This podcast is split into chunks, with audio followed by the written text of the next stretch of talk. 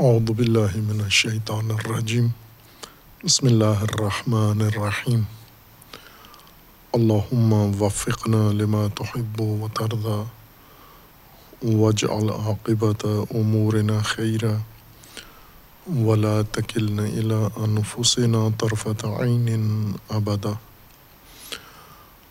رب ادخلنی مدخل صدق و اخرجنی مخرج صدق. وج علی من لدن کا سلطان النصیرہ سورہ مبارکہ بقرہ، آیات کریمہ، وقلنا یا آدم و اسکن انت و زوجک الجنہ وکلا منہا راقدن حیث شئتما، ولا تقربا هذه الشجرة فتكونا من الظالمين فأزلهما الشيطان فأخر فأزلهما الشيطان عنها فأخرجهما مما كانا فيه وقلنا اهبطوا بعضكم لبعض عدو ولكم في الأرض مستقر ومتاع إلى حين.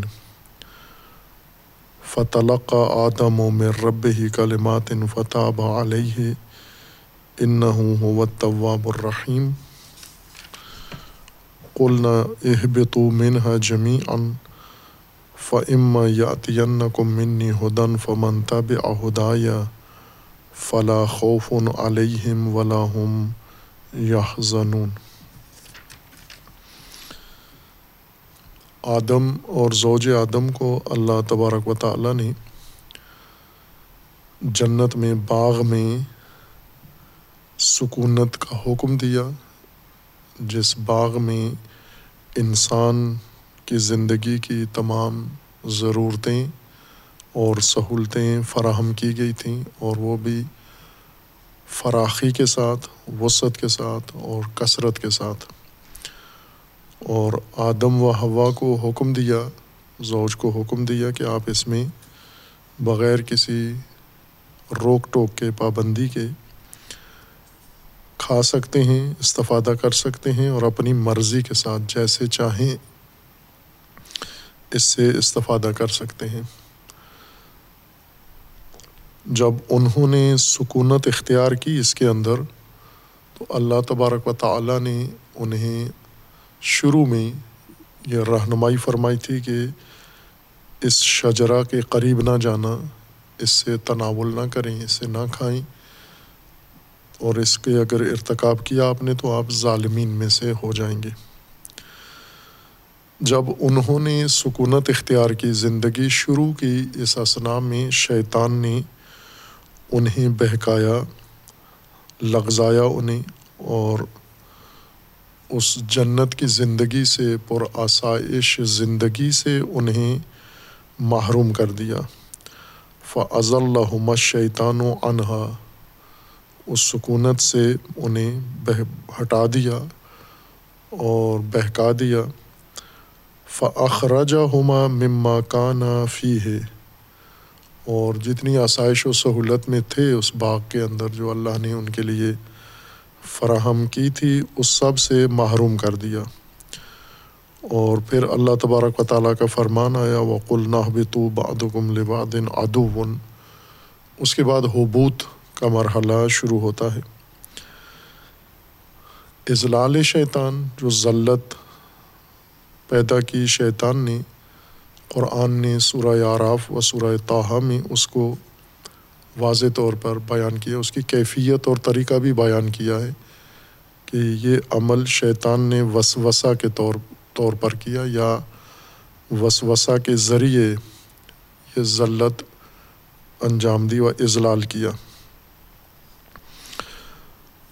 یہاں پر اس سورہ بقرہ کی ان آیات کے اندر یہ بیان نہیں کیا کہ جب شیطان نے انہیں اضلال کیا تو کس چیز کا ارتکاب کیا انہوں نے؟ البتہ قرینہ موجود ہے۔ پہلی آیت کے دوسرے حصے میں تھا کہ ولا تقربا حادث شجرا تھا فتقون من الظالمین اس شجرا کے قریب نہ جانا ورنہ ظالمین میں سے ہو جائیں گے۔ فض اللہ شیطان انہا تو شیطان نے اسی شجرا کے متعلق ہی انہیں بہکایا۔ سورہ آراف و دیگر آیات میں اس کی سراحت کر دی کہ شیطان نے انہیں کہا کہ میں کیا تمہیں رہنمائی کروں؟ ابلیس نے یہ کہا کہ میں تمہاری رہنمائی کروں اس شجرا کی طرف، جس کے نتیجے میں تم جاویدانی زندگی بسر کرو گے مخلد ہو جاؤ گے اور تمہیں ایسی سلطنت میسر آ جائے گی جو نہ ختم ہونے والی ہے۔ اور یہ وسوسہ کر کے انہیں اکسایا اور وہی شجرا جس سے اللہ تبارک و تعالیٰ نے انہیں روکا تھا من کیا تھا، اس کا ارتکاب کرا دیا۔ اور ساتھ یہ بھی انہیں بتایا کہ اللہ نے تمہیں کیوں روکا ہے اس شجرا سے؟ اس وجہ سے روکا ہے کہ یہ شجرا تناول کرنے سے آپ مخلد ہو جائیں گے، موت نہیں آئے گی تمہیں۔ اور دوسرا یہ کہ وہ ملک و مملکت جو نہ ختم ہونے والی ہے، وہ تمہیں مل جانی ہے اس شجرا کے تناول کے بعد۔ اور اللہ نے تمہیں ان دونوں خصوصیات سے محروم رکھنے کے لیے شجرا کی قربت سے روکا ہے۔ ساتھ ہی اس نے قسم کھائی کہ میں نصیحت کرنے والا ہوں، تم دونوں کا خیر خواہ اور ہمدرد ہوں۔ اور اللہ تبارک و تعالیٰ نے جو روکا تھا، انہوں نے اس کا ارتکاب کر دیا۔ یہ ذلت تھی، شیطان نے ان کے ارادے میں پیدا کی۔ شیطان کے بارے میں پہلے بحث کی ہے ہم نے کہ شیطان شیطان ایک وصف ہے، نام نہیں ہے۔ کسی کا بھی نام نہیں ہے، نہ ابلیس کا نام ہے اور نہ ہی ابلیس کے علاوہ کسی بھی فرد کا نام نہیں ہے یہ۔ اور ابلیس کے بارے میں بھی کہا کہ ابلیس بھی ہر چند کثرت استعمال سے آج لفظ ابلیس سن کر انسان کا ذہن متوجہ ہو جاتا ہے اس فرد کی طرف جو جن میں سے تھا۔ لیکن بنیادی طور پر لفظی قواعد کے لحاظ سے یہ بھی وصف ہے، علم نہیں ہے۔ علم یعنی مخصوص، معین، کسی فرد کا نام یا کسی شے کا نام نہیں ہے۔ یہ وصف تھا جو زیادہ تر استعمال ہوا ایک فرد کے اندر اور پھر کثرت استعمال کی وجہ سے اسی فرد کے لیے مختص نام سمجھا جانے لگا ہے۔ ہیں دونوں وصف ہیں یہ۔ ابلیس، بلاست سے ہے۔ اور بلاست کا معنی مایوسی نا امیدی اور شیطان، شیطنت دوری سے ہے۔ شیطن کا، شیطان کا مطلب دور۔ دور جو خود بھی ہو اور جس کا عمل بھی دوری ہو۔ یہ وصف ہے یہ شیطان۔ تو ابلیس اور شیطان یہ دو وصف، یہ دو خصوصیات۔ انہوں نے آدم اور زوج آدم کو بہکایا۔ شیطنت کی یعنی دور کیا۔ اس چیز سے جو انہیں میسر آ گئی تھی، جو اللہ تبارک و تعالیٰ کی طرف سے انہیں فراہم کی گئی تھی، اس سے شیطان نے ان کو دور کیا، اخراج کر دیا۔ اب اور شیطان کے بارے میں قرآن کریم کا یہ یہ وضاحت ہے کہ منحصر نہیں ہے کسی نو کے اندر بھی یعنی ان شیطان انسان کا بھی ہے اور انسانی بھی ہے اور شیطان جنات میں سے بھی ہے۔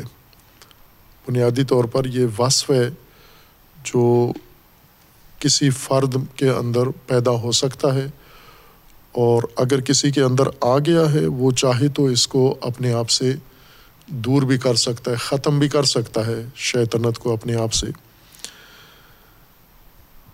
اور جیسا اشارہ کیا تھا کہ ترتیبی باس کے انتہا میں جب ہم پورے اس ماجرا کو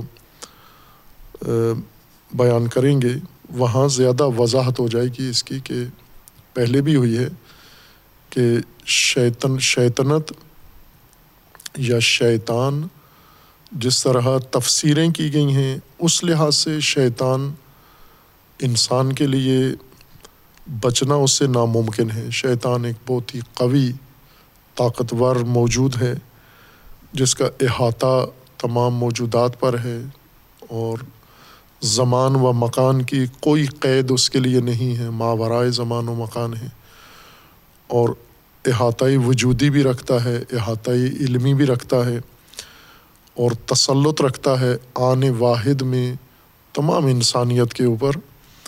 اب یہ اوصاف وہ ہیں جو اللہ تبارک و تعالیٰ نے مختص فقط اپنی ذات کے لیے رکھے ہیں۔ اور اللہ کے علاوہ کوئی بھی یہ احاطہ نہیں رکھتا۔ لیکن تفاصیر میں، شیطان کے تفاصیر میں جو کچھ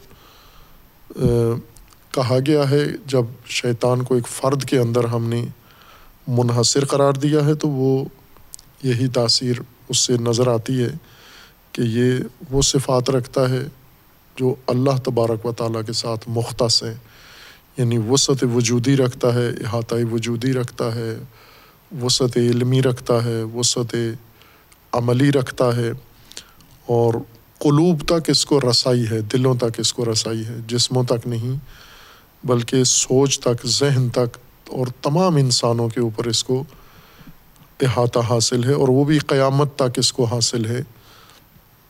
اس کو موت نہیں آنی، اس کو کوئی اور رکاوٹ نہیں ہے، کوئی اور معنی اس کی راہ میں نہیں ہے۔ اور اسی نے یہ احساس بھی اور نظر بھی نہیں آتا، انسان دیکھ بھی نہیں سکتا اس کو۔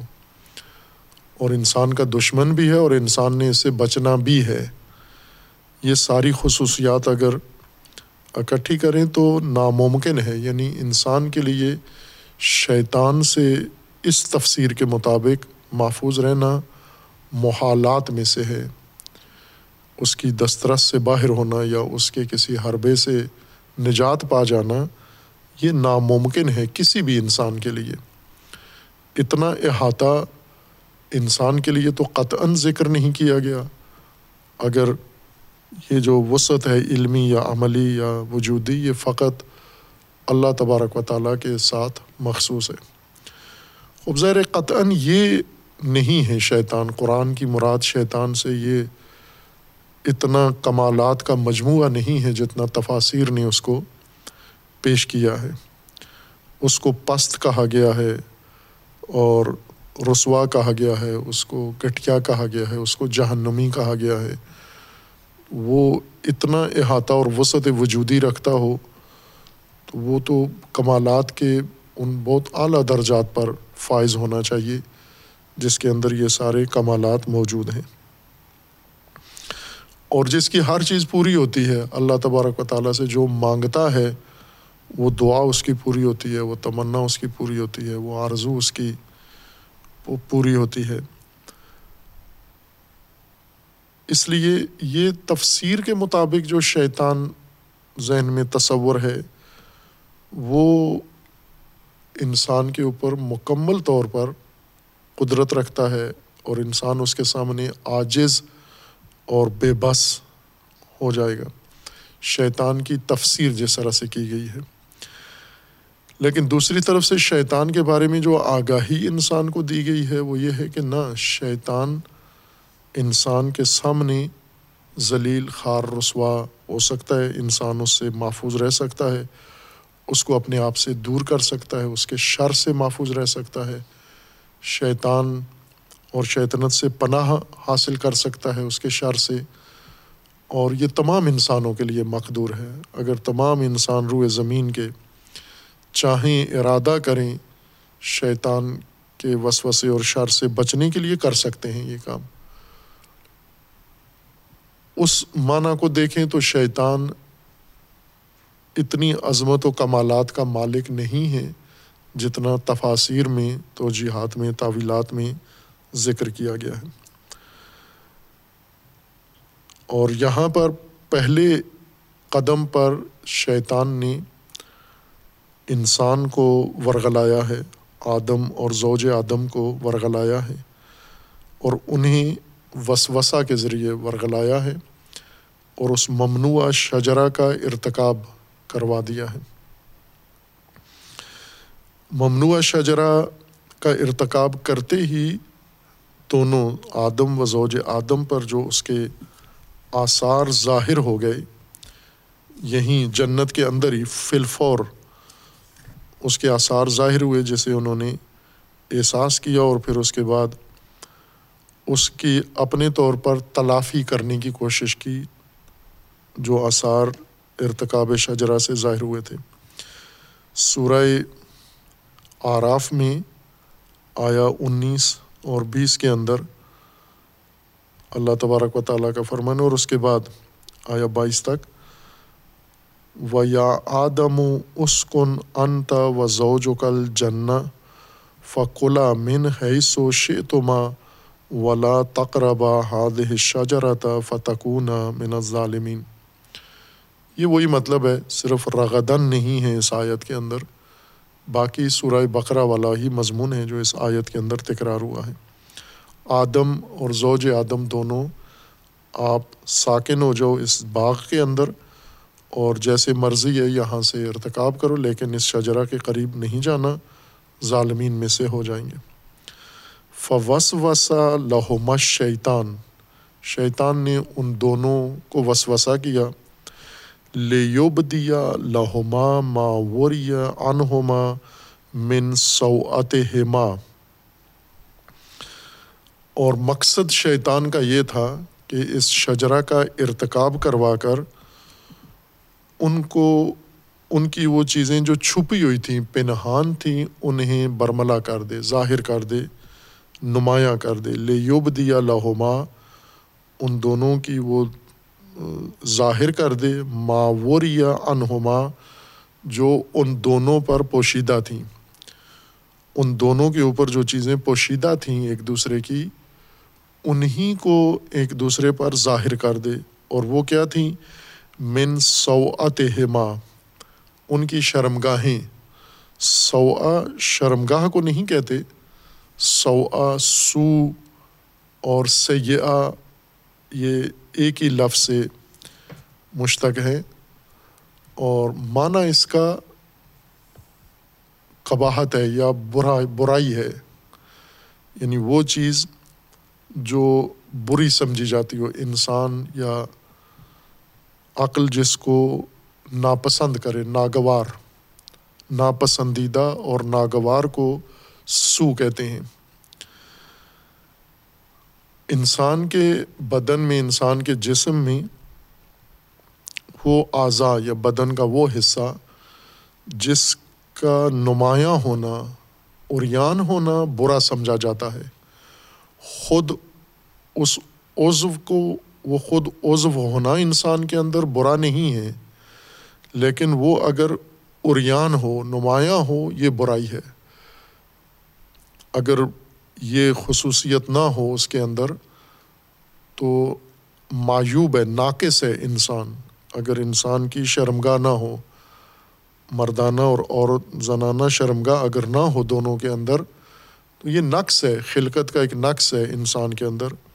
جیسا کہ بعض ناقص پیدا ہوتے ہیں وہ لوگ جن کی یہ اعضا نہیں ہوتے یا اس طرح نہیں ہوتے جیسے قانون خلقت میں اللہ تبارک و تعالیٰ نے مقرر کیا ہے۔ بعض وجوہات کی وجہ سے نہیں ہوتے۔ دیگر اعضا بھی انسان کے بسا اوقات ناقص پیدا ہوتے ہیں یا انسان و اعضاء کے لحاظ سے بھی ناقص بچے پیدا ہوتے ہیں۔ دیگر اعضا ہاتھ پاؤں ناقص پیدا ہوتے ہیں۔ اس طرح سے جیسے انسانی خلقت کا اللہ تبارک و تعالیٰ نے نظام بنایا ہے۔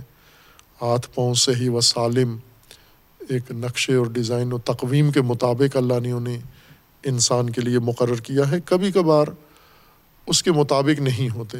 اور یہی تناسب ہے اس خلقت میں بھی جہاں پر شرمگاہیں اس قانون خلقت کے مطابق نہیں ہوتی، بلکہ ان میں کوئی رد و بدل ہو جاتا ہے۔ اور اس کی وجوہات بھی معلوم ہیں۔ یعنی آج کے علم نے، طب نے انہیں کشف کر لیا ہے کہ یہ خلقت کے اندر جو نقص پیدا ہوتا ہے، مرحلہ تقوین تقوین تقوین جنین میں، ماں کے پیٹ میں، وہاں کیا وجوہات بنتی ہیں؟ جس وجہ سے بچہ ناقص ہو جاتا ہے۔ پہلے زمانے میں نہیں تھا پتہ لوگوں کو، حدس و گمان تھا اور انہیں ایسی چیزوں کی طرف منسوب کرتے تھے، ایسے عوامل کی طرف جن کا کوئی ربط نہیں ہوتا تھا۔ یعنی خرافات کی طرف منسوب کرتے تھے۔ جیسے یہ بچے جو ناقص پیدا ہوئے ہیں، چاند گرہن کی وجہ سے، سورج گرہن کی وجہ سے، یا وہ جو سعد و نحس کا انسانوں نے اپنا ایک خرافاتی، توہماتی نظریہ یا سوچ بنائی ہوئی ہے، ان کی طرف منسوب کرتے تھے۔ لیکن علم نے ثابت کر دیا کہ ایسا نہیں ہے۔ ان ان چیزوں کا اس سے کوئی تعلق نہیں ہے۔ ناقص الخلقت یا ناقص الاضاء جو خلقتیں ہیں، بچے ہیں، یہ ایک طبعی جو خلقت کا نظام ہے، اسی کے اندر انسان کی طرف سے خاصہ یا ناخواستہ طور پر، ارادی یا غیر ارادی طور پر کوئی خلل ایجاد ہوتا ہے، اس کی وجہ سے یہ نقص پیدا ہوتا ہے۔ جیسے ماں باپ کی جو جسمانی ساخت ہے، ان کے جو اجزاء ہیں، بدن کے یا اعضاء ہیں یا ترکیب ہے ان کے خون کی، اس کے آپس میں ہم آہنگ نہ ہونے کی وجہ سے یا اس کے اندر کوئی خلل آ جانے کی وجہ سے، جیسے جہاں تابکاری شعائیں زیادہ ہوتی ہیں، وہاں پر وہ تابکاریت جو ہے اثر کرتی ہے بچوں کی خلقت کے اوپر۔ یا مختلف جغرافیائی حالات بچوں کی خلقت پر اثر کرتے ہیں اور اس طرح کے کچھ وراثتی امور بن جاتے ہیں جو ایک نسل سے دوسری نسل کے اندر منتقل ہوتے ہیں۔ نہ یہ کہ اللہ تبارک و تعالیٰ کی طرف سے یہ نظام بنایا گیا ہے کہ کچھ سالم پیدا ہوں اور کچھ ناقص پیدا ہوں۔ یہ اللہ کی حکمت ہے کہ کچھ بچے ناقص پیدا ہوں۔ نہ اللہ کی حکمت، اللہ کی تدبیر، اللہ کا نظام یہ ہے کہ سارے صحیح و سالم پیدا ہوں اور صحیح و سالم کا ضابطہ و قانون اللہ تبارک و تعالیٰ نے مقرر کیا ہے خلقت کا۔ اگر اسی طرح طبعی طور پر، فطری طور پر وہ رہے جاری تو نقص کم پیدا ہوتا ہے، لیکن اسنا میں اگر اس کے اندر خلل آ جائے، اس میں کمی بیشی ہو جائے تو مولود کے اوپر یہ نقص وارد ہو جاتا ہے۔ لہٰذا پوری مکمل جسمانی ساخت یعنی جسمانی طور پر کامل انسان وہ ہے جس کے تمام اعضاء موجود ہوں، صحیح و سالم ہوں۔ اور ان اعضاء میں سے کوئی عضو فی ذات بجائے خود برا نہیں ہے۔ جیسے ہم آنکھوں کو نہیں کہہ سکتے کہ آنکھیں بری چیزیں، کان بری چیز ہے۔ ناک، چہرہ بری چیز ہے، بال، گردن یا ہاتھ، پاؤں، کوئی عضو انسان کا اللہ تبارک و تعالیٰ نے برا بنایا ہے، وہ اپنی ذات میں، اپنی حد میں برائی نہیں ہے، ناگواری نہیں ہے۔ لیکن یہ جو اعضاء، اگر نہیں ہے یہ اعضاء، تو یہ نقص شمار ہوگا۔ مثلاً مرد جو، اب تو علم نے دریافت کر لیا ہے کہ مرد کیسے پیدا ہوتا ہے؟ جانوروں کے اندر، انسانوں کے اندر جو بچہ پیدا ہوتا ہے، وہ دو حالتوں میں پیدا ہوتا ہے، یا مذکر ہے یا معنس ہے، یا نر ہے یا مادہ ہے۔ اور نر اور مادہ پیدا اس لیے ہوتا ہے کہ جو ماں باپ ہیں اس کے، حیوان میں یا انسان میں، ان کے اندر جو تولیدی مواد ہوتا ہے، اس کے اندر یہ دونوں قسم کے عوامل موجود ہوتے ہیں، دونوں قسم کے جرسومے موجود ہوتے ہیں۔ اور نہ یہ کہ اگر نر پیدا ہو تو اس کا یہ مطلب ہے کہ ان میں مادہ یا معنس پیدا کرنے کی صلاحیت نہیں ہے۔ وہ ہے، اس قانون خلقت میں ان دونوں میں سے ایک نے طبی طور پر بننا ہے۔ یعنی مرد کا جو مادہ ہے، مادہ منوی، اس کے اندر دونوں کی خاصیت موجود ہے۔ اور یہ مادہ عورت کے مادے سے جا کر مخلوط ہوتا ہے۔ اور مرد سے نکلنے والا مادہ، مرد سے نکلنے والا جو وہ عنصر ہے، علمی سائنسی زبان میں جس کو اسپرم کہتے ہیں۔ آپ کوئی بھی خلیہ نام رکھ لیں، اس کا کوئی بھی نام رکھ لیں۔ وہ دو قسم کا ہوتا ہے۔ ایک ایسا ہوتا ہے کہ جو اگر عورت کے مادہ تولیدی سے مخلوط ہو کے اور دونوں مل کے پھر رحم میں چلے جائیں تو نر بچ بنے گا بچہ۔ اگر مرد کے بدن سے نکلنے والا تولیدی مادہ اس میں سے جو مادہ بننے کی صلاحیت رکھتا ہے جو اسپرم وہ اگر عورت کے مواد کے ساتھ مخلوط ہو کے رحم میں جا کر مستقر ہو جائے، ترکیب بنا کر، تو بچی پیدا ہوگی۔ یہ وہ کام ہے جو آج علم نے اس کو سمجھ بھی لیا ہے، بلکہ دیکھ بھی لیا ہے۔ آنکھوں سے دیکھ بھی لیتے ہیں، دکھا بھی دیکھتے ہیں۔ اور اس کو رحم سے باہر ترکیب بھی بنا لیتے ہیں۔ یہ بھی ان کے دسترس میں ہے۔ یعنی انہوں نے علمی تحقیق کر کے، جیسا بارہا میں نے پہلے کہا ہے کہ ان علوم نے معجزاتی حد تک ترقی کی ہے، علوم طبیعہ نے اور علوم تجربی نے۔ ان علوم کے ماہرین اور علماء نے واقع جو اپنا حق ادا کیا ہے، عالمانہ عالم ہونے کا، وہ غیر معمولی ہے۔ بجائے دوسرے علوم کے، دوسری سنخ علمی کو دیکھیں، علوم انسانی یا علوم اجتماعی یا علوم اسلامی، وہاں یہ معجزہ رونما نہیں ہوا۔ یہ ابھی تک ابتدائی مراحل میں ہی ہیں۔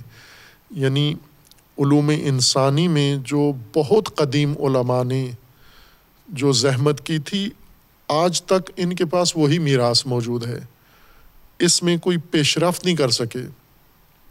ابن سینا جو ہزار سال قبل پیدا ہوئے یا گیارہ بارہ سو سال قبل پیدا ہوئے، انہوں نے جو علوم انسانی میں، فلسفہ میں، منطق میں، علوم طبی میں بھی انہوں نے زحمت کی، مثلاً طب میں ابن سینا فیلسوف تھے۔ لیکن شہرت ان کی صدیوں تک بعنوان طبیب رہی ہے اور ان کی طب کی کتابیں مغرب میں پڑھاتی پڑھائی جاتی رہی ہیں، گزشتہ صدی تک یعنی بیسویں صدی کے اواسط تک یا اواخر تک ابن سینا کی کتابیں طبی مدارس میں پڑھائی جاتی تھیں۔ ابھی بھی تحقیق کے منابع میں شامل ہیں۔ اگر نصاب سے نکل گئی ہیں تو تحقیق کے مواد میں ضرور شامل ہیں ابھی تک۔ کہ غیر معمولی اس دانشور نے طب کے اندر اس زمانے میں جب وسائل نہیں تھے ان کے پاس، ٹیکنالوجی نہیں تھی، بہت سادہ وسائل تھے، لیکن طب میں حیرت انگیز انہوں نے کام کیا۔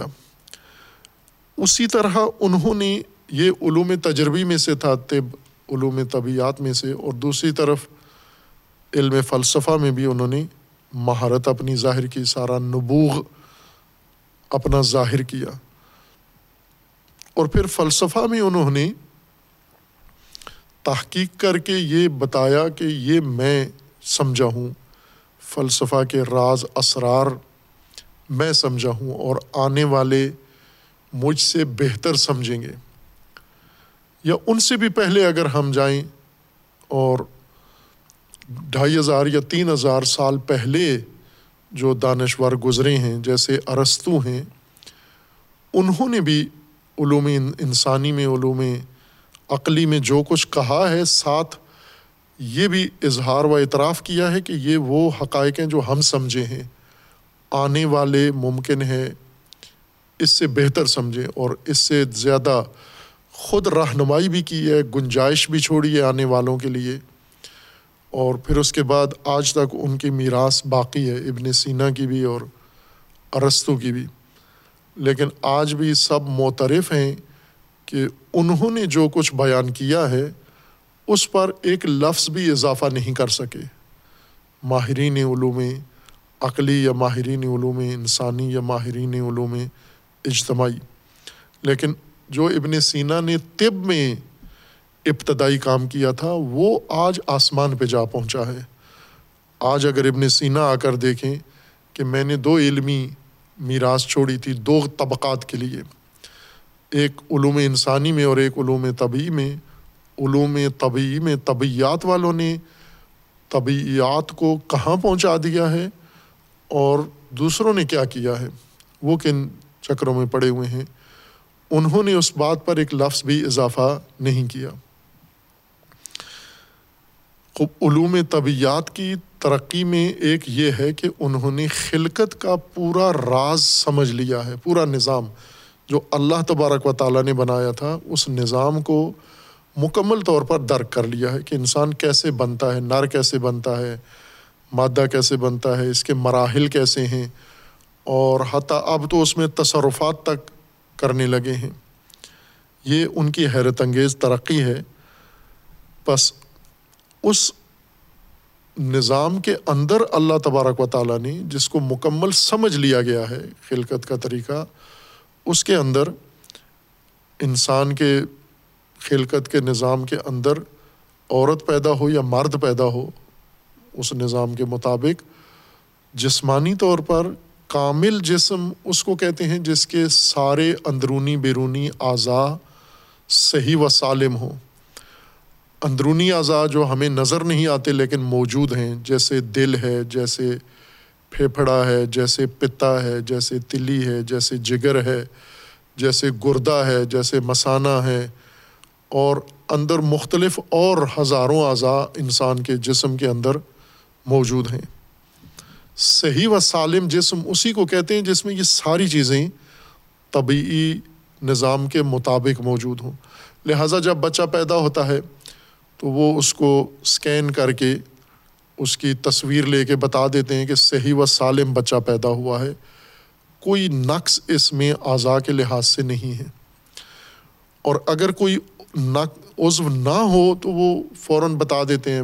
پیدائش سے پہلے بتا دیتے ہیں کہ آپ کے بچے میں یہ نقص ہے، اس کا جسم صحیح طرح سے نہیں بن رہا، تکمیل نہیں ہو رہا۔ مثلاً اندرونی اعضاء میں سے کوئی عضو اس کا نہیں بن پا رہا یا بیرونی اعضاء اس میں سے کوئی عضو اس کا نہیں ہے۔ یہ نقص شمار ہوتا ہے اگر اعضاء کم ہوں یا زیادہ ہوں اس کے۔ اگر اسی طبی نظام کے مطابق ہوں، یہ انسان کامل یا صحیح جسم والا انسان ہے۔ کامل جسم والا و صحیح جسم والا۔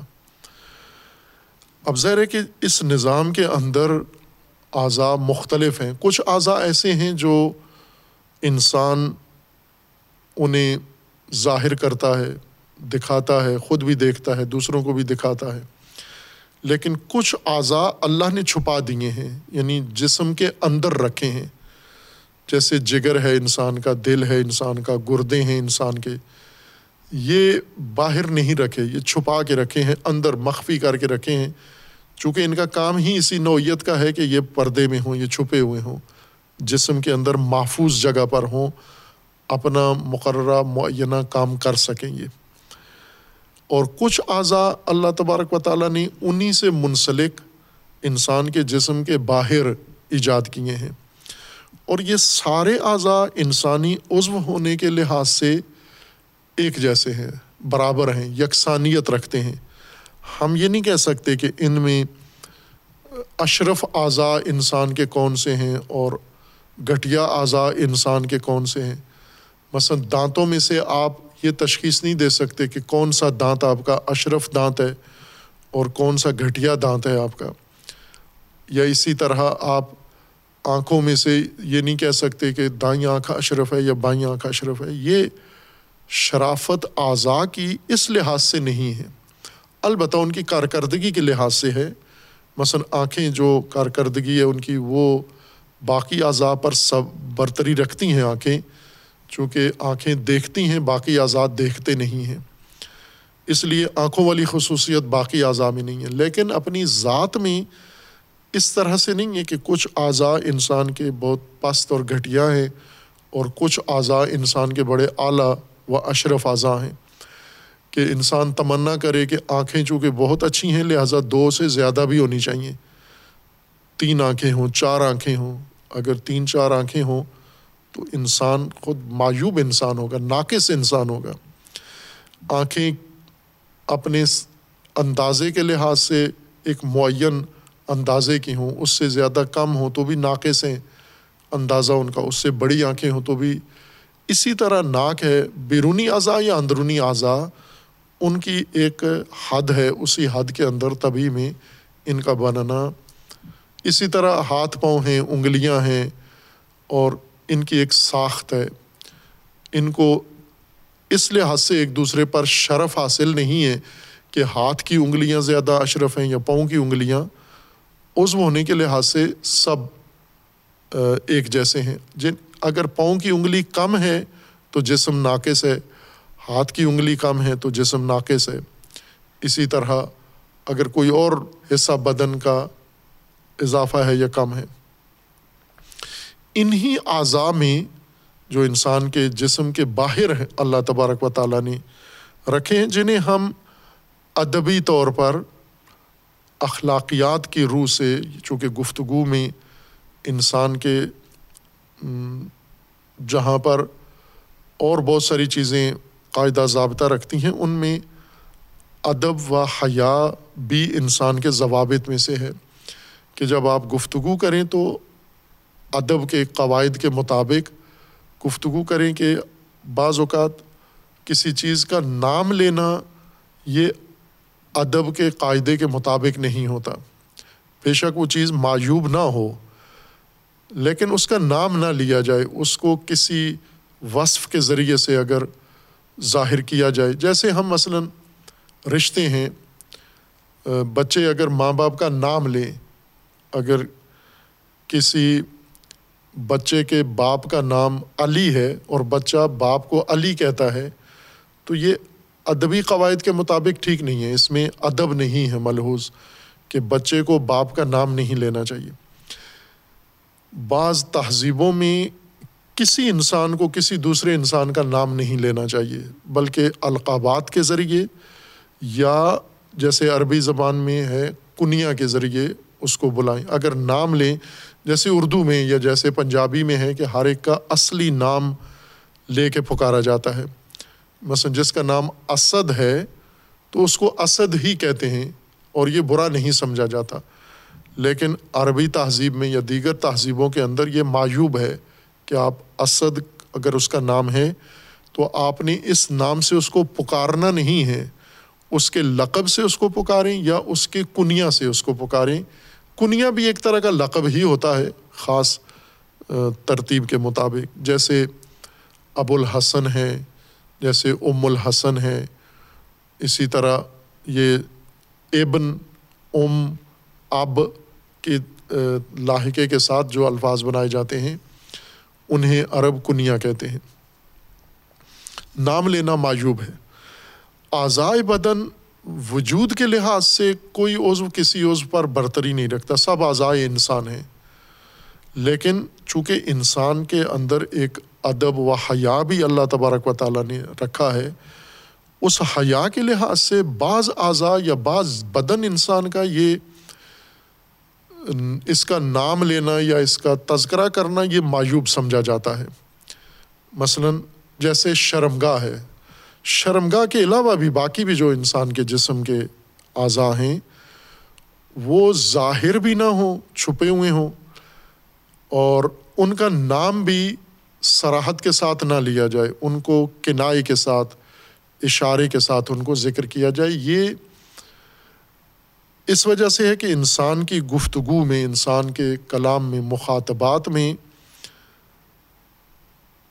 ان کو ادب سکھایا گیا ہے کہ آپ نے ایک دوسرے کا ذکر کیسے کرنا ہے، ایک دوسرے کو اعضاء کو کیسے بیان کرنا ہے۔ مثلاً انسان اگر اپنے ہی جسم کے اعضاء بیان کرنا شروع کرتا ہے تو ہر عضو کا نام نہیں لیتا، کچھ عضو ایسے ہیں جن کا وصف بیان کرتا ہے انسان۔ ظاہری اعضاء یا باطنی اعضاء، یہ ادب کا حصہ ہے، یہ تہذیب کا حصہ ہے، یہ اخلاق کا حصہ ہے کہ جب آپ توصیف کریں گفتگو میں، کلام میں کسی چیز کا ذکر کریں تو وہاں قاعدے علیحدہ ہیں۔ خلقت کے قوانین اپنے ہیں۔ خلقت کے حقائق کو جب انسان گفتگو میں لاتا ہے، زبان پہ لاتا ہے، زبان پہ لانے کے قاعدے الگ ہیں۔ اسی طرح یہ اعضاء جو اللہ تبارک و تعالیٰ نے بنائے ہیں ان میں سے کوئی عضو بھی اگر انسان کے اندر نہ ہو تو ناقص ہے۔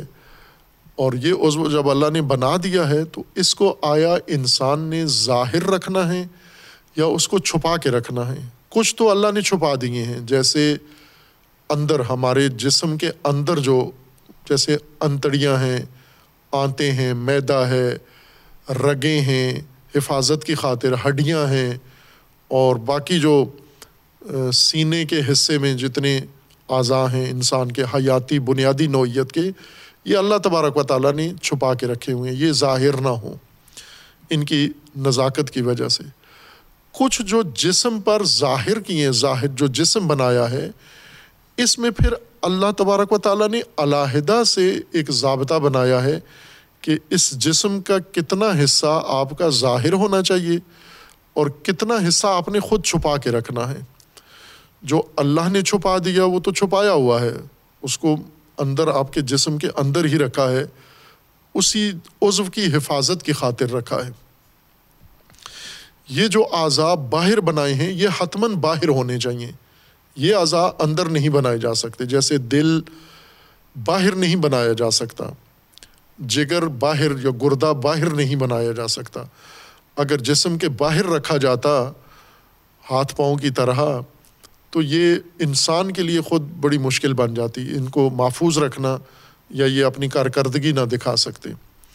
جو حصہ انسان نے بدن کا، اللہ تبارک و تعالیٰ نے انسان کا بدن کا ظاہری حصہ بنایا ہے، جلد بنائی ہے، اور اس جلد میں بہت سارے اعضاء بنائے ہیں، یہ اعضاء پھر انسان کو، ان کو چھپانے کا حکم دیا ہے کہ یہ کچھ ان میں سے مخفی رہیں۔ پوشیدہ رہیں، ڈھانپ کے رکھو، ان کو انہیں ظاہر نہیں کرنا۔ اگر یہ حصہ آپ کے بدن کا ظاہر ہو جائے، ان کا ہونا برائی نہیں ہے۔ ان کا نمایاں ہونا برائی ہے۔ ان کا دوسروں کے سامنے ظاہر ہونا یہ برائی ہے۔ اور ان میں شرمگاہ ہے انسان کی۔ یعنی شرمگاہ جو پیشاب کے مجاری ہیں انسان کے، اللہ تبارک و تعالیٰ نے۔ عورت مرد دونوں کے مذکر معنس دونوں کے جو بدن کے فضولات ہیں، ان کو نکالنے کے لیے، بدن سے باہر نکالنے کے لیے جو مجرا رکھا ہے، جو راستہ رکھا ہے، وہ بھی عذاب باہر ہونا ضروری ہے۔ ظاہر ان کا بدن کے اندر بہت بنیادی کام ہے۔ کہ تمام فضولات بدن کو جو چوبیس گھنٹے بنتے ہیں، بدن کے اندر جو اضافی مواد آتا ہے، غذا کے ذریعے سے ہوتا ہے یا باقی جسمانی کارکردگی کے نتیجے میں بنتا ہے، یہ سب اس کو اندر سے سمیٹ کے کچھ حصہ میدا یہ کام کرتا ہے، انتڑیاں کرتی ہیں، غذا کو تصفیہ کر کے اور غذائیت اس سے نکال کے باقی خون بنا کے اور دل کی طرف روانہ کر دیتی ہیں، فضولات کو جسم سے باہر دھکیل دیتے ہیں۔ اور دوسرا حصہ جو فضولات کا ہے اور زیادہ، اس سے بھی زیادہ اہم ہے جو انسان کے جسم میں گردے یہ کام کرتے ہیں۔ گردے تصفیہ کی مشین ہے ایک طرح سے ریفائنری ہیں۔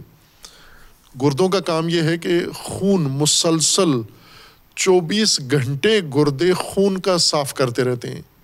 وہ کیوں ضرورت پڑتی ہے خون کی صفائی کی؟ چونکہ خون کے اندر بہت ساری چیزیں شامل ہو جاتی ہیں۔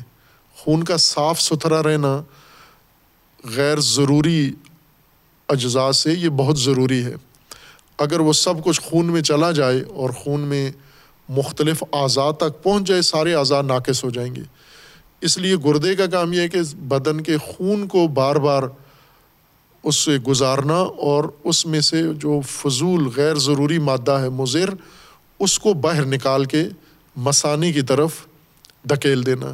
یہ فضلہ ہے خون کا جو پیشاب کی صورت میں نکلتا ہے اور اس کے اندر تمام خون کے اندر غیر ضروری اعضاء و اجزاء اور مواد، وہ سارا باہر دھکیل دیتا ہے۔ اب یہ جو فضولات ہیں باہر دھکیلنے کے لیے یہ عضو جس کے ذریعے سے جسم سے باہر جانا ہے ان کو اب ظاہر ہے کہ اس اس کو جسم کے اندر بھی یعنی اس کی ترکیب ایسی ہوگی کہ ایک حصہ اس کا جسم کے اندر ہو اور ایک حصہ اس کا جسم کے باہر ہو، تاکہ اندر سے فضول مواد کو لے کر یہ دستگاہ اور باہر منتقل کر دے، جسم سے باہر حفاظت کے ساتھ نکال دے۔ اور جسم کی سلامتی کے لیے اشد ضروری ہیں۔ یہ پہلی ضرورت ہے جس کو ہم شرم گاہ کہتے ہیں۔ شرم گاہ اس لیے کہتے ہیں کہ اسے ظاہر کرنا شرم کی بات ہے، یہاں شرم آنی چاہیے۔ سوا کا مطلب یہی ہے، وہ چیز جس کو ظاہر کرنا برا سمجھا جائے اور اس پر شرم محسوس ہونی چاہیے، حیا آنی چاہیے، اس چیز کو سوا کہتے ہیں۔ اس کا ہونا نہایت ضروری ہے، اشد ضروری ہے ان دستگاہوں کا ہونا۔ اور پھر ان کے دوسرا بھی فائدہ ہے یعنی پہلی ضرورت تو انسان کی جسمانی تکمیل کی ہے، ان اعضاء کی کہ یہ اعضاء ہونے چاہیے، ورنہ کوئی جسم آگے اپنا، اپنی زندگی جاری رہی نہیں رکھ سکتا۔ مر جائے گا، گل جائے گا، سڑ جائے گا۔ اور اندر ہی فاسد ہو جائے گا جسم سارا۔ اگر یہ دو عزو نہ ہوں، ایک خون کے فضولات کو باہر نکالنے والا اور دوسرا، میدے کے فضولات کو باہر نکالنے والا۔ اگر عزو عورت مرد دونوں میں نہ ہو، تو بدن انسان کا تباہ برباد ہو جائے گا۔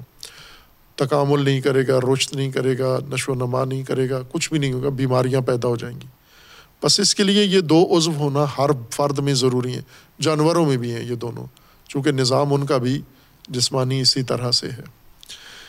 اسی دستگاہ میں ایک دوسرا جو دوسری خاصیت بھی اللہ تبارک و تعالیٰ نے ایک اور نظام بھی اس کے ساتھ میں اس کے جوار میں رکھا ہے یعنی دف فضولات کے ساتھ ساتھ وہ تناسل کا نظام ہے یعنی تولید نسل کا، کہ جو بھی نو اللہ نے بنائی ہے نر و مادہ، اس نر و مادہ کے اندر تولید کا نظام دونوں کے اندر ہے نر اور مادہ میں۔ یعنی تولید کا ایک مرحلہ نر کے اندر تکمیل پاتا ہے، پھر نر کا جو مادہ ہے، یہ دوسرے مادہ کے اندر مہنس کے اندر منتقل ہوتا ہے اور باقی مرحلہ تولید کا وہاں انجام پاتا ہے۔ یہ بھی نظام اللہ تبارک و تعالیٰ نے اندر رکھا ہے۔ مرد کے بھی اندر ہے، چھپے ہوئے حصے میں، پوشیدہ حصے میں، اور عورت کے اندر بھی پوشیدہ حصہ ہے یہ۔ لیکن ان دونوں کا انتقال یعنی وہ تولیدی مواد جو مرد کے اندر ہے، یہ تولیدی مواد عورت کے تولیدی مواد سے مخلوط کرنے کے لیے اللہ تبارک و تعالیٰ نے انہیں اعضاء کو ذریعہ بنایا ہے۔ اس وجہ سے ان کو اعضاء تناسلی بھی کہا جاتا ہے۔ یعنی جس کے ذریعے سے نسل پیدا ہوتی ہے، تولید نسل کا عمل انجام پاتا ہے۔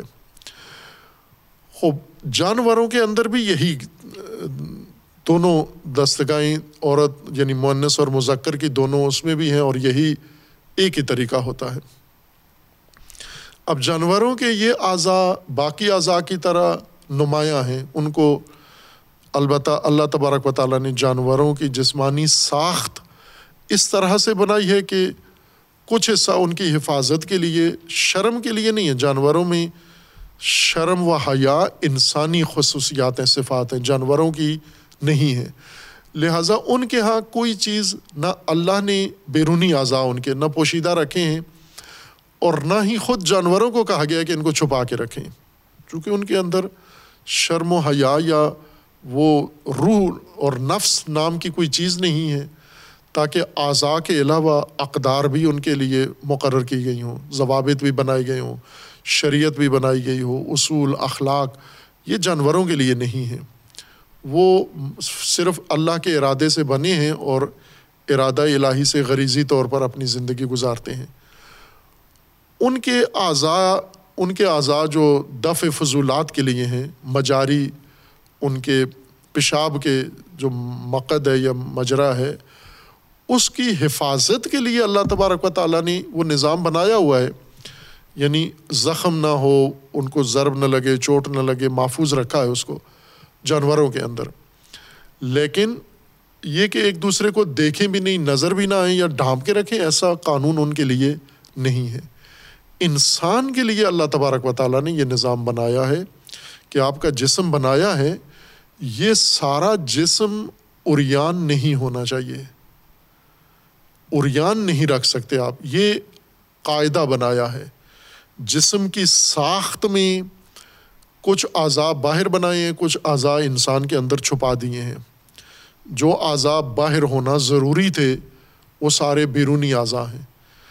لیکن یہ بیرونی اعضاء سارے آیا انسان ان کو اریان رکھے، ننگا رکھے؟ نہ۔ حق نہیں ہے، اجازت نہیں ہے انسان کو کہ اپنے بدن کو ننگا رکھے۔ نہ صرف شرمگاہ کو، بدن شرمگاہ کے علاوہ بھی جو بدن ہے انسان کا، وہ بھی ننگا نہیں رکھنا اس نے۔ اس کو ڈھانپ کے رکھنا ہے۔ لہٰذا اللہ تبارک و تعالیٰ نے انسان کے لیے لباس مقرر کیا ہے۔ جسم بنانے کے بعد اللہ کا فرمانا ہے کہ ہم نے آپ کے لیے لباس بھی مقرر کیا ہے۔ اس لباس میں ڈھانپ کے رکھنا ہے آپ نے جسم۔ ڈھانپنا کس کس وجہ سے ڈھانپنا ہے آپ نے؟ اس کو دو وجوہات بیان کی ہیں یا تین وجوہات بیان کی ہیں ڈھانپنے کے لیے۔ لباس کا مقصد و حکمت و فلسفہ قرآن نے تین چیزیں ذکر کی ہیں۔ ایک، آپ نے اریانی اریان نہیں ہونے دینا، اس کو ننگا نہیں ہونے دینا جسم کو۔ دوسرا اس کو موسمی اثرات، گرمی، سردی سے بچنے کے لیے آپ نے لباس اختیار کرنا ہے۔ اور تیسرا، جسم کی زینت کے لیے، خوبصورتی کے لیے آپ نے لباس ڈھانپنا ہے۔ لباس ڈھانپنے کو کہتے ہیں۔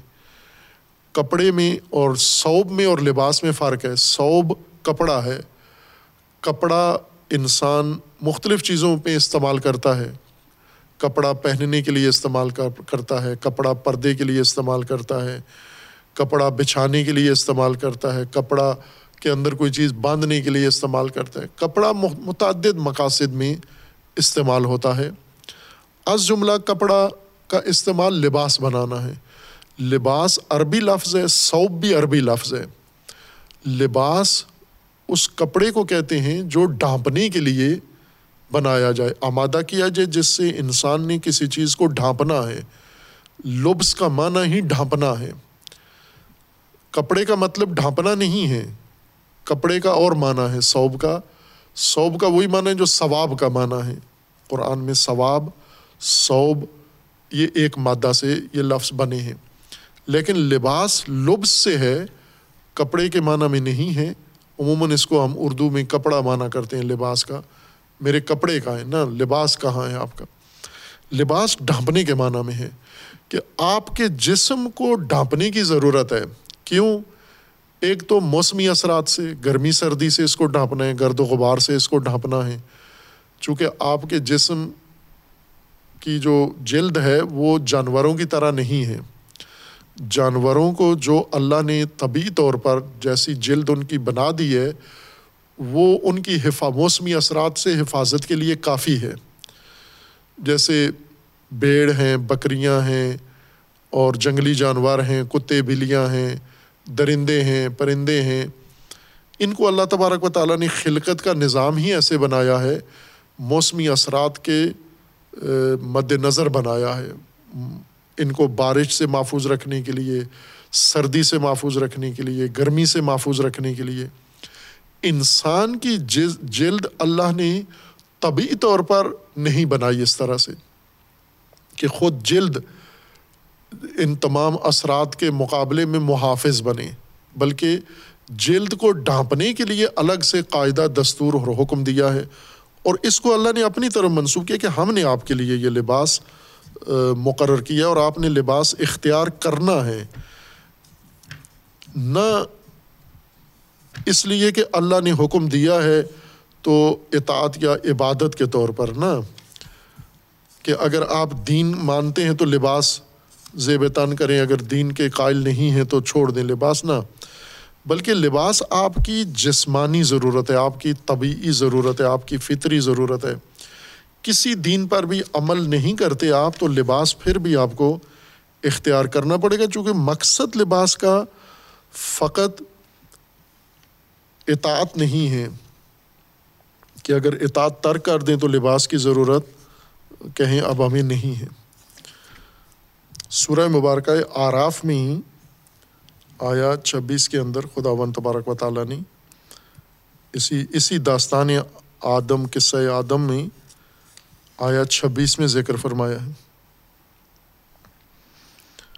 یا بنی آدم قد انزلنا علیکم لباسن یواری سو کم و ریشا و لباس و تقوا دال کا خیر دال کا من آیات اللہ لعلہم یدکرون یہ یہاں پر فرمایا ہے کہ اے بنی آدم، ہم نے نازل کیا ہے۔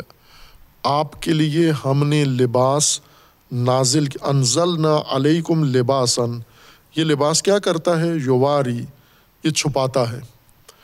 سوعت کم یہ تمہاری شرمگاہیں، تمہارا جسم، تمہارے جسم کے وہ حصے جنہیں ظاہر کرنا شرم ہے، برائی ہے، ان کو چھپانے کے لیے ہم نے لباس تمہارے لیے مقرر کیا ہے۔ وہ ریشا اور ریش ہم نے تمہارے لیے بنائے ہیں تاکہ ان سے آپ اپنے بدن کو چھپائیں۔ اسی طرح لباس کا دیگر جو اللہ تبارک و تعالیٰ نے حکم ذکر کیا ہے، وہ ہے زینت۔ کہ یہ لباس آپ اختیار کریں اور متعدد آیات ہیں جن کے اندر لباس کے مختلف خصوصیات ذکر کی گئی ہیں۔ ان میں سے ایک خصوصیت یہ ہے کہ آپ لباس کو اپنی خوبصورتی کے لیے پہنیں۔ اگر ایک لباس ہے جو ڈھانپنا ہے۔ ایک لباس ہے حفاظت کے لیے آپ نے بنانا ہے۔ اور ایک لباس ہے جو آپ نے خوبصورتی کے لیے اپنے جسم پر رکھنا ہے۔ مثلاً آپ محفوظ ہیں، ایسا لباس پہن لیا ہے جس سے محفوظ ہیں آپ۔ اور ایسا لباس ہے جس نے ڈھانپ بھی دیا ہے آپ کو، لیکن زیبائی، خوبصورتی نہیں آپ کے جسم کی بنتی۔ تو آپ لباس ایسا ہو جس کے اندر یہ ساری خصوصیات موجود ہوں۔ کہ خوبصورتی کو بھی آپ نے اس میں مد نظر رکھنا ہے۔ خوب، یہ تین حکمتیں ہیں جو اللہ تبارک و تعالیٰ نے لباس کے لیے، انسان کے لیے مقرر کی ہیں کہ تن آپ کا اریان نہ رہے، ننگا نہ ہو آپ کا جسم۔ ننگا ہونے میں تین نقصان ہیں آپ کے۔ ایک، آپ موسمی اثرات سے محفوظ نہیں ہیں، گرمی، سردی سے گرمی، سردی، وہ چیزیں ہیں کہ اگر جسم کے اوپر کوئی لباس نہیں پہنا، ڈھانپا ہوا نہیں ہے، تو یا گرمی آپ کے جسم کو تباہ کر دے گی یا سردی تباہ کر دے گی۔ یا گرد و غبار یا دیگر جو اڑ کے چیزیں پڑتی ہیں، چونکہ آپ کے جسم میں طبی طور پر وہ مدافعت نہیں ہے جو جانوروں کے اندر ہے۔ جانور گرمی میں اس کی جلد اس کو بچا لیتی ہے، جلد کے اوپر جو بال اگے ہوئے ہیں وہ بچا لیتے ہیں۔ آپ کو جلد کے اوپر کوئی اور پردہ اور پوشش اوڑھنی پڑے گی۔ جیسا کہ کرتے ہیں، مثلاً سردی آتی ہے تو لوگ سونے کے لیے یا سردیوں میں گرم لباس پہن لیتے ہیں۔ اب یہ مذہب تو نہیں کہتا ان کو۔ یہ اللہ نے نظام میں رکھا ہے تاکہ سردی سے اپنے آپ کو بچانے کے لیے آپ یہ گرم کوٹ پہن لیں، گرم کپڑے پہن لیں، سویٹر پہن لیں۔ یہ دین کی تعلیمات نہیں ہیں، یہ فطرت کی تعلیمات ہیں۔ اللہ نے نظامی ایسا بنایا کہ آپ کسی دین کو نہیں مانتے لیکن آپ اختیار کریں گے، یہ گرم کپڑے اختیار کریں گے آپ۔ یا گرمی جب آتی ہے تو ایسے کپڑے پہنے آپ کے جو گرمی کی حدت اور شدت سے آپ کو بچائیں۔ اور اسی طرح اریانیت ننگا رہنا نہ صرف اس لیے کہ گرمی سردی نقصان نہ دے فرزن اگر آپ کا جسم، آپ کا ماحول ایسا ہے گھر کا درجۂ حرارت، آپ کے علاقے کا درجۂ حرارت، جیسے بعض زمین کے کچھ حصے ایسے ہیں جہاں ہمیشہ موسم معتدل رہتا ہے۔ یعنی نہ اتنی جلا دینے والی گرمی ہوتی ہے اور نہ ہی ٹھٹرنے والی سردی ہوتی ہے، جس سے کپ کپی تاری ہو جائے۔ بالکل معتدل رہتا ہے۔ معتدل موسم عموماً درجۂ حرارت اس کا بیس درجۂ حرارت ٹیمپریچر سے لے کر تیس کے درمیان، بیس سے تیس کے درمیان اگر درجۂ حرارت رہے تو اس میں نہ گرمی ہوتی ہے، نہ سردی ہوتی ہے۔ یعنی نہ گرم لباس پہننے کی ضرورت ہے، نہ سرد لباس پہننے کی ضرورت ہے۔ اس میں انسان اگر زیادہ تن نہیں بھی ڈھانپا ہوا تو بھی گرمی سردی نہیں ہے، دھوپ ہے تو قابل تر تحمل ہے، جلانے والی دھوپ نہیں ہے۔ اگر ہوا ٹھنڈی چل رہی ہے تو اتنی نہیں ہے کہ انسان کانپنا شروع کر دے، وہ اس میں آسانی سے رہ سکتا ہے۔ یعنی گرمی سردی سے بچانے والا لباس یہاں اس موسم میں ضروری نہیں ہے۔ تو کیا معتدل موسم میں یا معتدل جہاں درجۂ حرارت ہے، بیس سے تیس یا بیس سے پچیس درمیان جہاں رہتا ہے درجۂ حرارت، یا پندرہ سے پچیس کے درمیان کہہ لیں، اتنا قابل برداشت ہوتا ہے۔ اس سے نیچے آئے تو سردیاں شروع ہو جاتی ہیں، اس سے اوپر جائے تو گرمیاں شروع ہو جاتی ہیں۔ لیکن جن علاقوں میں یہ درجۂ حرارت ہے، کیا وہ لباس نہ پہنیں؟ چونکہ گرمی سردی کی تو یہاں کوئی احتیاج نہیں ہے اس سے بچنے کے لیے۔ پھر بھی انہوں نے بھی پہننا ہے لباس۔ اگر بہترین درجۂ حرارت ہے، آپ کا جسم طبی طور پر اس درجۂ حرارت کو محسوس کرتا ہے، لباس پہننا ہے۔ اگر آپ گھر میں ہیں اپنے اپنے گھر میں اپنے خاندان کے ساتھ ہیں اور وہاں پر آپ نے ٹیمپریچر اپنی مرضی کا بنایا ہوا ہے، لباس وہاں بھی پہننا ہے آپ نے۔ کیوں پہننا ہے؟ دو مقاصد کے لیے، ایک زینت کے لیے اور ایک اریانی چھپانے کے لیے۔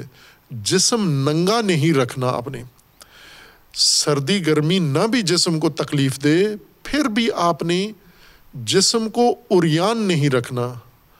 لہٰذا جو بحشت میں اللہ تبارک و تعالیٰ نے حضرت آدم کے لیے اور ہوا کے لیے جو ماحول بنایا، اس میں خصوصیت کے ساتھ یہ ذکر کیا کہ فن لکا انلا تجو افیہ ولا تعرا۔ ہم نے یہ اہتمام کیا کہ اس میں تو بھوکھا بھی نہیں رہے گا، ننگا بھی نہیں رہے گا۔ یہ اریانیت نہیں ہوگی، بھوک بھی، اریانیت بھی پیاس اور دھوپ میں سڑنا، جلنا بھی نہیں ہوگا۔ یہ ہم نے یہاں انتظام کیا ہے۔ یعنی اریانیت سے بچایا ہے تجھے۔ اریان نہیں رہنے دینا تجھے یہاں پر ہم نے۔ یہ وہ خصوصیت ہے جو اس رہائش گاہ میں، سکونت گاہ میں اللہ تبارک و تعالیٰ نے فراہم کی ہے انسان کو۔ اب جب باقی زمین کا پر آنا ہے تو وہاں انسان کو حکم دے دیا گیا ہے کہ آپ نے اپنا تن ڈھانپ کے رکھنا ہے۔ خوب، یہ اہتمام جو اللہ تبارک و تعالیٰ نے کیا تھا، اس اہتمام میں آدم کو اور ہوا کو اریان نہیں رہنا تھا۔ ان کا تن ڈھانپا ہوا تھا۔ اور خصوصیت کے ساتھ ایک تو پورا تن ڈھانپا ہوا تھا، زینت کے طور پر بھی اور حفاظت کے طور پر بھی۔ ڈھانپنا ان کے لیے ضروری تھا اور خصوصیت کے ساتھ جسم کے وہ حصے جن کا نمایاں ہونا باعث شرم ہے، ناگوار ہے، ناپسندیدہ ہے جن اعضاء کا ظاہر ہونا۔ جسم کے یونی کہ صرف شرمگاہیں ظاہر ہوں تو ناپسندیدہ ہے۔ فرض کریں اگر کوئی انسان چڈی پہن لیتا ہے تو شرمگاہیں چھپی ہوئی ہیں مرد عورت کی۔ کیا باقی جسم دکھا سکتا ہے؟ نہ، باقی بھی نہیں دکھا سکتا۔ یہ جو آج ماحول یا کلچر بن گیا ہے اور اس کے لیے جواز بھی تلاش کیا جا رہا ہے، یہ اجازت نہیں ہے۔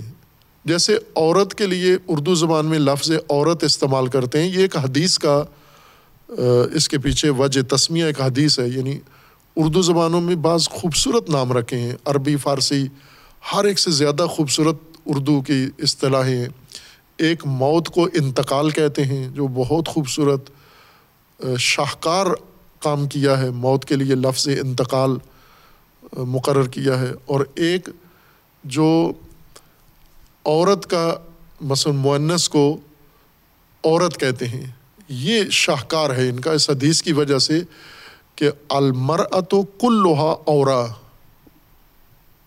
مرآ خاتون۔ زن، خاتون کا پورا بدن ہی شرمگاہ ہے۔ پورا بدن اس کا شرمگاہ ہے۔ نہ کہ وہ دو عزو فقط، دو عزو جو مجاری ہیں اس کے فضولات کے لیے اور یا تناسل کے لیے، وہ نہیں ہے عورت، شرمگاہ۔ اس کا پورا جسم شرمگاہ ہے۔ مرد کے جسم میں شرمگاہ جن دو عضو کو کہا جاتا ہے، وہ یہی دو عضو ہیں، مجاری جو فضولات نکالنے کے لیے اللہ نے مقرر کیے ہیں۔ لیکن یوں نہیں کہ باقی حصہ مرد کا وہ عورت نہیں ہے، وہ بھی ڈھانپ کے رکھنا ہے آپ نے۔ حفاظت کی غرض سے بھی ڈھانپ کے رکھنا ہے۔ اریانیت، یہ اریان ہونا انسان کے لیے نامناسب ہے، ناشائستہ ہے۔ اگر گرمی سردی نہ بھی ہو اگر زینت مقصود نہ بھی ہو، زینت ظاہر کرنا، تو بھی اریان نہیں رکھنا آپ نے۔ خلوت میں، جلوت میں، لوگوں کے سامنے۔ یہ نہ ہو کہ کوئی دیکھنے والا ہے تو یہاں ڈھانپ کے رکھیں، کوئی دیکھنے والا نہیں ہے تو ننگے ہو جائیں یہاں پر۔ ننگا نہیں ہونا، خود اوریانیت ایک عیب ہے انسان کے لیے۔ اس سے روکا گیا ہے۔ اور اللہ تبارک و تعالیٰ نے اوریانیت سے بچنے کا انتظام اس رہش گاہ میں، اس زندگی میں خصوصیت کے ساتھ کیا ہوا تھا۔ اور یہ کام شیطان نے ورغلا کے آدم و ہوا کو ان سے شجرہ ممنوع ارتکاب کروایا۔ جب یہ شجرہ ممنوع ارتکاب کروایا تو وہ جو پوشیدہ چیز تھی ماوریا وہ جو متواری چیز تھی، چھپی ہوئی چیز تھی، اس چیز کو انہوں نے، اس نے شجرا کے تناول نے ظاہر کر دیا۔ یعنی سوا سوا بدن کا وہ حصہ جس کا ظاہر ہونا بری بات ہے، زشت ہے، فارسی کی تعبیر کے مطابق، قباحت ہے، عربی تعبیر کے مطابق، اور برائی ہے، اردو تعبیر کے مطابق ناگواری ہے۔ جس کا ظاہر ہونا ناگوار ہے، ظاہر نہ ہو، نہ کہ یہ عضو ہو ہی نہیں سرے سے، یہ عضو ہونا یہ آپ کے جسم کے کمال کا حصہ ہے، تکمیل ہے۔ لیکن اس کا ظاہر ہونا یہ عیب ہے۔ شیطان نے تمہارے لیے یہ ایک انتظام کیا کہ وہ جو پردہ پوشی تھی، پردہ دری کر دی شیطان نے تمہاری۔ یہ شجرا ارتکاب کروا کے۔